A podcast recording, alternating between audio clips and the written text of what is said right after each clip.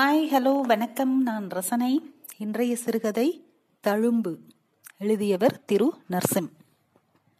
அப்பா நீங்களும் அம்மாவும் லவ் மேரேஜா இல்ல அரேஞ்சு மேரேஜா எல்லாவற்றையும் எளிதாக கேட்டுவிடும் மகன் நகுல் இதையும் கேட்டுவிட்டு பதிலுக்கு காத்திராமல் என் முகத்தை மறைத்து கண்ணாடியின் முன் தன் முகத்தை நீட்டி முன்விழும் தன் தலைமுடியை சரி செய்து கொண்டு போய்விட்டான்.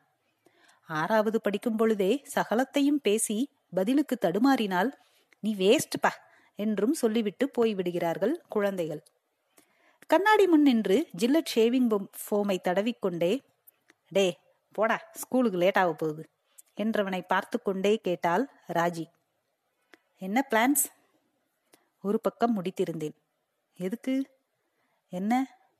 என்ன பிளான்ஸ் இல்ல ஒரு காலத்துல பிப்ரவரி ஃபோர்டீனுக்கு வீட்டை விட்டு வெளியில வந்து உங்களை பார்க்கறதுக்குள்ள பெரும்பாடாகிடும். எவ்வளோ டென்ஷன் நிஜமாவே வெளியில வேலை இருந்தாலும் நம்பவே மாட்டாங்க எங்க வீட்டில் ஹம். பையனை அனுப்பிவிட்டு சாவகாசமாய் நாற்காலியில் அமர்ந்து சொல்லிக் கொண்டிருந்தாள் ராஜி. ஏதோ ஒரு இழப்பு அவள் குரலில் தேய்ந்திருந்தது. ஓல்ட் ஸ்பைஸை ஒத்திக்கொண்டே அவளுக்கு எதிரில் அமர்ந்தேன். என்னாச்சு ராஜி? சடனா டல் ஆயிட்ட? அவன் கிளாஸ்ல ஏதாவது லவ்வர்ஸ் டே பத்தி பேசியிருப்பாங்க. அதான் உளறிட்டு போறான். லேசாக சிரித்தாள். லவ் பண்ணும்போது அப்படி கொண்டாடினோம் இந்த லவ்வர்ஸ் டேய எவ்வளோ பிரச்சனைகள் நாம பாத்துக்கிறதுக்கே. ஆனாலும் அந்த ஒரு மணி நேரம் எப்படி கொண்டாடி தீர்ப்போம்? ஆனா கல்யாணம் ஆனதுல இருந்து ஒரு லவ்வர்ஸ் டே கூட நாம செலிப்ரேட் பண்ணதில்லை. இன்ஃபேக்ட் அது ஜஸ்ட் ஒரு சாதாரண நாளாகத்தான் போகுது. உங்களுக்கு உங்க ஒர்க்கு எனக்கு பையன் சமையல் ஆஃபீஸ் பிஸி ஆயிட்டோம் இல்ல? அந்த இல்ல என்ற வார்த்தையில் வேதனையும் நக்களும் இதுக்காகவா இப்படி மாஞ்சு மாஞ்சு லவ் பண்ணோம்? என்ற வெறுமையும் கலந்து இருந்ததை கவனித்தேன். அப்போதைக்கு ஒன்றும் சொல்லாமல் குளித்து கிளம்பினாலும் இந்த வருடம் அற்புதமாய் கொண்டாட வேண்டும் என்ற எண்ணம் மட்டும் எழுந்தது. இன்னும் மூன்று நாட்கள். என்ன செய்யலாம்? என்று யோசித்துக்கொண்டே ஆபீஸை அடைந்து கொண்டிருந்தேன். கல்லூரி இறுதி ஆண்டு என்பதால் நானும் பாண்டியும் அவ்வப்பொழுது சைக்கிளை எடுத்துக்கொண்டு படிக்க கிளம்பி விடுவோம் கேரியரிலும் பெடல் இருக்கும் இடத்தில் இருக்கும் கம்பியிலும் புத்தகத்தை செருகிக் கொண்டு பார் கம்பியில் நான் அமர மெதுவாக ஓட்டிக்கொண்டே ஆரம்பிப்பான். காவி நிறத்தில் ஒரு காதல். படிச்சியாடா நேத்து கொடுத்தனே. கிளிங் என அனிச்சையாக பெல்லை அடித்துக்கொண்டே ம் வைரமுத்து வைரமுத்து தாண்டா இளங்கோ மாதிரி ஒரு கேரக்டரை என்னமா செதுக்கி இருக்காப்ல இப்படி லேசுபாசான எங்களளவு இலக்கிய விசாரங்களுடைய பொட்டக்குளத்தை அடைவோம். பொட்டலாகி போன குளம். சோளத்தட்டைகளுக்கு இடையில் நடந்து வாய்க்காலுக்கு அருகே அரச மரத்தடியில் அமர்ந்து பெரும் பேச்சு சிறு படிப்பு என மதிய பொழுதுகளை கழிப்போம். அப்படியான ஒரு மதிய பொழுதில் அரச மரத்தடியில் வைத்து பாண்டி சொல்லித்தான் ராஜி என்னும் ஃபிகர் எங்கள் ஏரியாவில் மையம் கொண்டிருப்பதையும் அவளின் பூர்வீகம் அப்பா ஒரு அண்ணன் என அவளை பற்றிய சிறு குறிப்பை வரைந்தான் பெரிதாக. அது இன்று போய் நாளை வாவிற்கும் கண்ணால் லட்டு தின்ன ஆசையாவிற்கும் இடைப்பட்ட காலகட்டம் என்பதால் அந்த சிறு நகரத்தில் பேகிஸ் பேண்டில் இருந்து பேரலல் பேகிஸ்க்கு முன்னேறி இருந்த நவீனர்களான நான் பாண்டி மற்றும் கதிர்வேல் ஆகியோருக்கு இடையே ராஜியை காதலிப்பது யார் என்பதில் கடும் போட்டி நிலவி வந்தது. ராஜியின் தந்தை பல் டாக்டர் மற்றும் சிறந்த வாசிப்பாளி என்பதால் வீட்டின் பாதி இடத்தை புத்தகங்களால் நிறைத்து வைத்திருந்தார்கள். ராஜியின் அண்ணன் நகுலன் முதல் சில நாட்களிலேயே எங்களிடம் நெருங்கிவிட்டதால் அவர்கள் வீட்டு திண்ணையில் கேரம்போர்டு விளையாடிக் கொண்டே இருந்தோம். ராஜி நிறைய படிப்பவளாக இருந்ததால் பாண்டி அவளிடம் பொழந்து கட்டி கொண்டிருந்தான். வைரமுத்துவில் ஆரம்பித்து புயலிலே ஒரு தோணி என ஏதேதோ பேசுவான். அவளும் பதிலுக்கு கோபி கிருஷ்ணன் எங்களுக்கு ஏனோ ரம்யா கிருஷ்ணன் நினைப்பு வரும். கிட்டத்தட்ட பாண்டி இலக்கை நெருங்கிவிட்டான் என்று நினைத்து கொண்டிருக்கும் பொழுதுதான் அது நிகழ்ந்தது. காதல். நல்ல வெயில் அடித்துக் கொண்டிருக்கும் பொழுது எந்த அறிகுறியும் இல்லாமல் சடசடவென மழை வந்துவிடுமே. அப்படித்தான் வந்தது அன்று. யாரும் இல்லாத ஒரு மதிய பொழுதில் நான் வழக்கம் போல் அவர்கள் வீட்டில் அமர்ந்து கேரம்போர்டை தட்டி பவுடர் போட்டுக் கொண்டிருந்தேன். எப்படியும் நகுலன் வருவான். ஒத்தைக்கு ஒத்தை விளையாடும் ஒரு ரூபாய் போட்டிகள் அனல் பறக்கும் என்று எதிர்பார்த்திருந்தேன். வீட்டுக்குள் இருந்து வந்தது நகுலன் அல்ல ராஜி. என்ன கேம் ஆடலாமா? என கேட்டுக்கொண்டே ஸ்ட்ரைக்கரை தேய்த்தாள். அவளை பார்ப்பதை தவிர்த்து ம் பேக்ல மைனஸ் போட்டாதான் ஸ்டார்ட் பண்ணணும். என்றவனை பார்த்து கேட்டாள். எங்க உங்க ஃப்ரெண்ட காணோம்? ஸ்ட்ரைக்கரை பலம் கொண்ட மட்டும் அடித்து காய்களை களைத்து கொண்டே சொன்னேன். பாண்டிதனே வருவான். ஆக்ரோஷமாய் ஒரு வெள்ளை காயின் குழியில் சுழன்று விழுந்தது. அதை தன் நீளமான விரல்களைக் கொண்டு லாவகமாய் எடுத்துக்கொண்டே சொன்னாள். ம் நீங்க புக்ஸ்லாம் படிக்க மாட்டீங்களா? அவரை மாதிரி? ஆமா எல்லாரும் உங்களை மாதிரி புஸ்தகத்தை கட்டிக்கிட்டே அழுவாங்களா? கேட்டு சிரித்துக்கொண்டே திண்ணையில் அமர்ந்தார் ராஜியின் அம்மா. உள்ளே இருந்து யாரோ அழைக்க ஐந்து நிமிஷம் உட்கார விட மாட்டாங்களே என புலம்பிக் கொண்டே மெதுவாக எழுந்து நகர்ந்தார். ராஜி உட்கார்ந்தவாறே உள்ளே எட்டி பார்த்துவிட்டு என் பக்கம் திரும்பி ஏ எனக்கு உங்களை ரொம்ப பிடிக்கும். வாட் யூ சே என்று சொல்லிவிட்டு ஒரு த்ரூ காயினை சரையலென போட்டார். காயினோடு ஸ்ட்ரைக்கரும் சேர்ந்து விழுந்தது. மைனஸ்.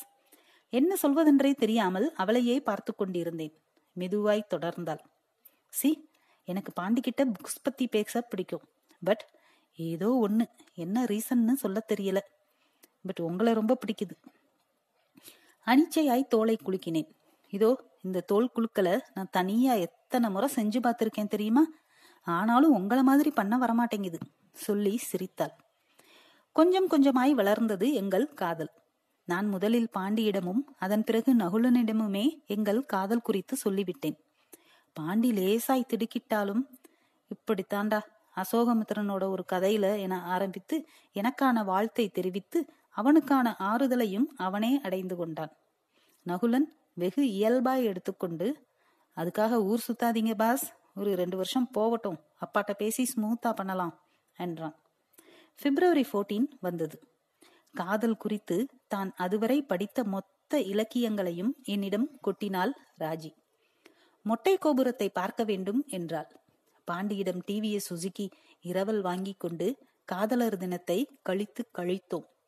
நானும் கொஞ்சம் படிக்க ஆரம்பிக்க வேண்டும் என்று நினைத்தவள் பிரிட்டிஷ் பேக்கரியில் இருந்து வெளியே வந்து இலக்கிய பண்ணைக்குள் இழுத்துச் சென்று தேர்ந்தெடுக்கப்பட்ட சிறுகதைகள் தொகுப்பு அசோகமித்ரன் என்ற புத்தகத்தை வாங்கி கொடுத்தார் வாசமாய் இருந்தது. ஒரு நொடியில் நடந்து விட்டிருந்தது அது. ஆம் இடப்புறமாய் வந்து கொண்டிருந்த அரைப்பாடி லாரி ஒன்று சட்டென உரசிவிட கண் இமைக்கும் நேரத்தில் தடுமாறி நிதானத்தை இழந்தேன். கீழே விழுந்ததும் ஆக்சிலேட்டரை முறுக்கியதில் பின்சக்கரம் அதிவேகமாய் சுழன்று நின்றது. மல்லாந்திருந்த என் மீது ராஜி விழுந்திருந்தாள். அவள் பின்னங்கழுத்தில் இருந்து ரத்தம் வழிய சடலமாக. சார் போன் ரிங் ஆகுது பாருங்க என்ற கிருஷ்ணாவின் குரலை கேட்டு போனை எடுப்பதற்குள் மிஸ்ட் கால் ஆகி இருந்தது. ராஜி பதிலுக்கு அழைத்தேன். காலையில சும்மா ஏதோ தோணுச்சுன்னு சொன்னேன். நீ சீரியஸா எடுத்துட்டு பிப்ரவரி ஃபோர்டீனுக்கு எதுவும் பிளான் பண்ணாத என்றாள். லீவ் த டு என்று மட்டும் சொல்லிவிட்டு போனை வைத்து விட்டேன் இவளின் காதலுக்காக இந்த வருடம் கொண்டாட வேண்டும். ராஜி இறந்து இனி உயிர் வாழ்வதே முடியாத காரியம் என்று திரிந்த நாட்களில் பாண்டிதான் என் இருந்து அவன் வாசித்த நல்ல கவிதைகளை இலக்கியங்களை பரிச்சயம் செய்து வைத்து என்னை காத்தான். சில வருடங்கள் ஊர் ஊராக மாறி வேலை தாவல்களில் இருந்த நேரம். அப்போது இருந்த அலுவலகத்தில் அறிமுகமானவள். அவள் பெயர் ராஜி என்றதும் ஏதோ ஒரு இனம் புரியாத பரவசம். அந்த பெயரின் மீதான தாக்கம் ஈர்ப்பு என்றும் கூட சொல்லலாம். மிக மெதுவாய் காதலாய் வளர்ந்தது. அல்லது அவள் வளர்த்தாள். நான் படிக்கும் புத்தகங்கள் குறித்தான விவாதங்கள் என ஏதேனும் ஒரு காரணம். நிறைய பேசினோம். எங்கள் விஷயம் கேள்விப்பட்டு இவளின் அண்ணன் மிக முரட்டுத்தனமாய் நடந்து கொண்டான். அவளை வீட்டை விட்டு வெளியே விட மறுத்தார்கள். அங்கிருந்த அலுவலக நண்பர்கள் உதவ ஏதோ ஒரு உத்வேகம் இன்னொரு இழப்பு கூடாது என்ற வெறி எல்லாம் சேர்த்த ஒரு நினைப்பில் மிக சரியாய் திட்டமிட்டு நண்பர்கள் சூழ திருமணம் செய்து கொண்டோம். வெட்டு குத்து என்ற பேச்சுக்கள் நாளடைவில் மறைந்து நகுலன் பிறந்ததும் அடங்கி போனார்கள். கதிர்வேலையும் பாண்டியையும் நீண்ட நாட்களாக வேண்டும் என்ற எண்ணம் இருந்தாலும் இந்த ராஜி அவர்களை பார்த்ததில்லை என்று சொல்லிக் கொண்டிருப்பதாலும் அவர்களையும் விருந்திற்கு ஊரிலிருந்து வருமாறு அன்போடு அழைத்தேன். வந்திருந்தார்கள். குதூகலமாய் சென்னையின் கடற்கரை சாலையில் சுற்றியது பழைய நட்பு காலத்தை நினைவூட்டியது. மகிழ்வாய் உணர்ந்தேன். விடை பெறும்போது பாண்டி தன் கையோடு எடுத்து வந்திருந்த பரிசுப் பொருளை கொடுத்தான். அவர்கள் போன பிறகு ஜீனா பேப்பரை கிழித்து பார்த்தால் எனக்கு மிக பிடித்த கவிதையை ஃப்ரேம் செய்து கொடுத்திருந்தான். தழும்பு. அப்படி ஒரு நிலைமை வரும் என்றால் அக்கணமே வாழோம் என்றிருந்தோம். வந்தது. அப்படியும் வாழ்கிறோம். நம்மோடு நாம் காண இத்தென்னைகள் தன் மேனி வடுக்கல் தாங்கி. ராஜசுந்தர்ராஜன். பக்கவாட்டில் எல்லாம் பூக்கள் படம் போட்டு அழகாய்த்தான் இருந்தது அந்த சட்டகம். நன்றி.